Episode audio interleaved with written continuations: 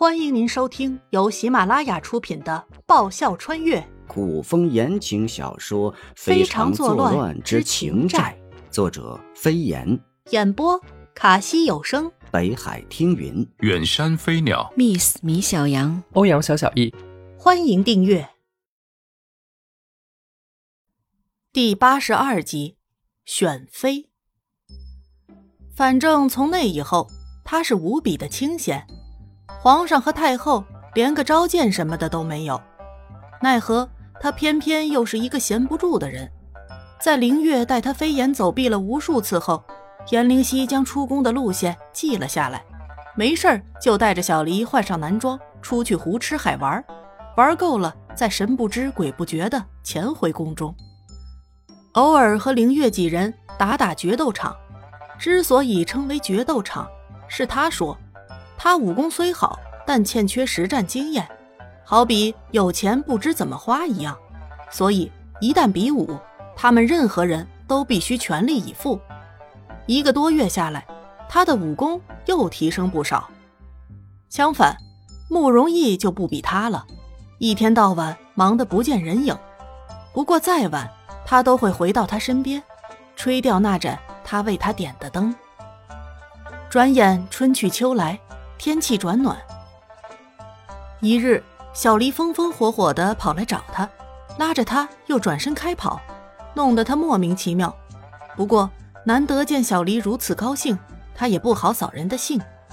娘娘，你快看！当小黎停下来的时候，指着某一处方向，惊喜道：“太子殿下送你的礼物。”在娘娘还是王妃的时候，给他讲过忠犬和一匹白马救主的故事。虽然他不知道那些感人泪下的故事，娘娘是从哪里得知的，但他知道自家娘娘一直都想要那样的一条犬和马。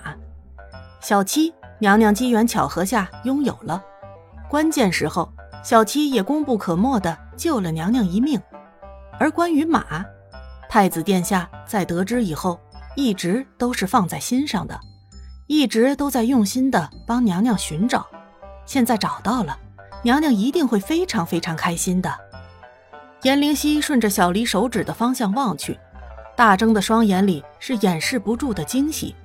宽阔的跑马场中，好可爱的一匹小白马！哇，我的菲菲！颜灵溪欢快地跑过去，双手捧上小白马的脸，摸了又摸，爱不释手。很小的时候，他和爷爷一起看过一部抗日战争剧。剧名他记不清了，很多情节他也记不清了，但他一直记得电视剧里的白马菲菲和它主人的故事。当时年幼的他在看到菲菲在战场上找它主人的时候，哭得稀里哗啦。那场战役打得非常辛苦，死了好多好多人。菲菲不相信它的主人会死，跑到战场上去找。后来菲菲找到了它的主人。它的主人虽然没死，但受了很重很重的伤。菲菲卧在地上，示意它的主人爬到它身上，然后驮着它的主人回来营地。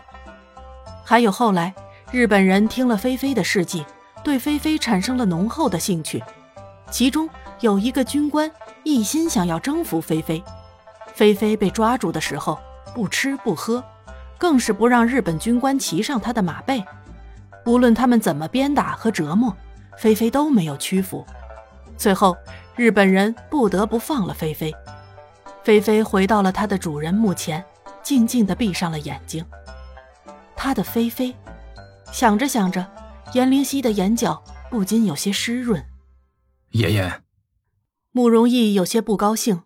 他当然知道，这丫头不是因为给他找到了白马而高兴，而是被故事情绪渲染的悲伤。所以某位爷才会吃味。我们家意义最好了。颜灵溪冲着吃味的某位爷妩媚一笑，那一瞬间，慕容易自觉天地失色，心中的不快一扫而空。特别是那一声意义，酥到他骨子里。或许外人会觉得无比肉麻，不过对于他倒是很受用的很。小七和菲菲。也很快成为了好朋友。想要的都拥有了。颜灵犀本人是觉得人生从此圆满了，可他的自我好感还没几天，皇太后忽然派人来传了他。唉，自由的日子过惯了，过到他都忘记了事情还有后续了。颜灵犀跟着太后宫中传话的太监，一路小心翼翼的到达太后寝宫。在路上，他有想过很多种应对事情的即兴处理方法。刘老太婆事件后的平静只是一个表象，碍于慕容易他们只是一时找不到合适的理由。一旦时机成熟，暴风雨就会降临，他们岂会放过他？到太后寝宫后，颜灵犀是真的有些傻眼了。事情咋不跟着他的设想发展？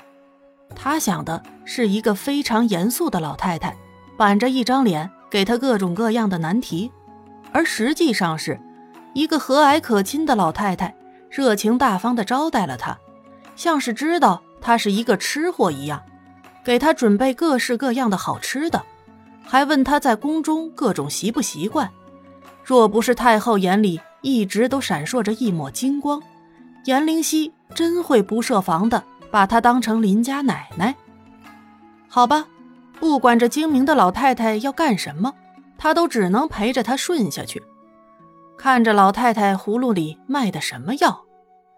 吃饱喝足了，各种关心贴己的话也说的找不到说的了。颜灵犀想，总该说到主题了吧？果不其然。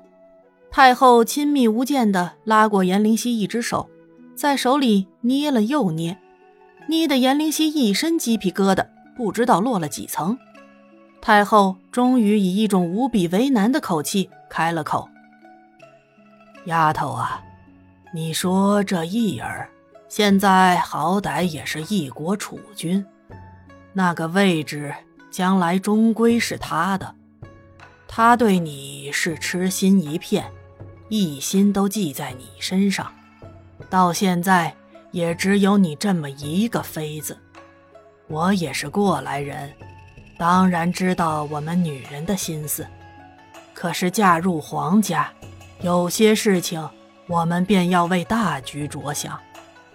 丫头啊，你看你和义儿这么久了，这肚子还没有半点动静。丫头啊。你要大度一些，将来才能在义儿身后撑起一片天。太后欲言又止，不过眼神倒是犀利的很，像投影仪一样投射在颜灵犀身上。那意思是，你不明白也得给我明白。没动静儿怪得了他吗？颜灵犀无语的翻了个白眼儿。生孩子的事儿又不是他一个人说了就能行。不过，在没有弄清楚慕容易命中的劫到底是个什么劫之前，他们之间还是没有孩子的好。不知为何，最近他和慕容易要分开的感觉越来越强烈。颜灵犀整理了一下自己的情绪，茫然地看着太后。太后说：“该怎么办才好？”他是打算装傻到底，演技，他若要装，就没人看得出破绽。咳 太后松开颜灵犀的手，翘着兰花指，掩着嘴，干咳了两声，好似真的很为难，却又不得不做主。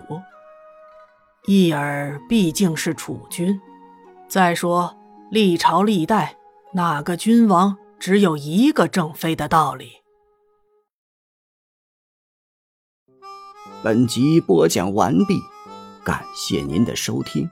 喜欢的话，请支持一下主播，动动你可爱的手指，点击订阅及五星好评哦，么么哒！更多精彩，下集继续。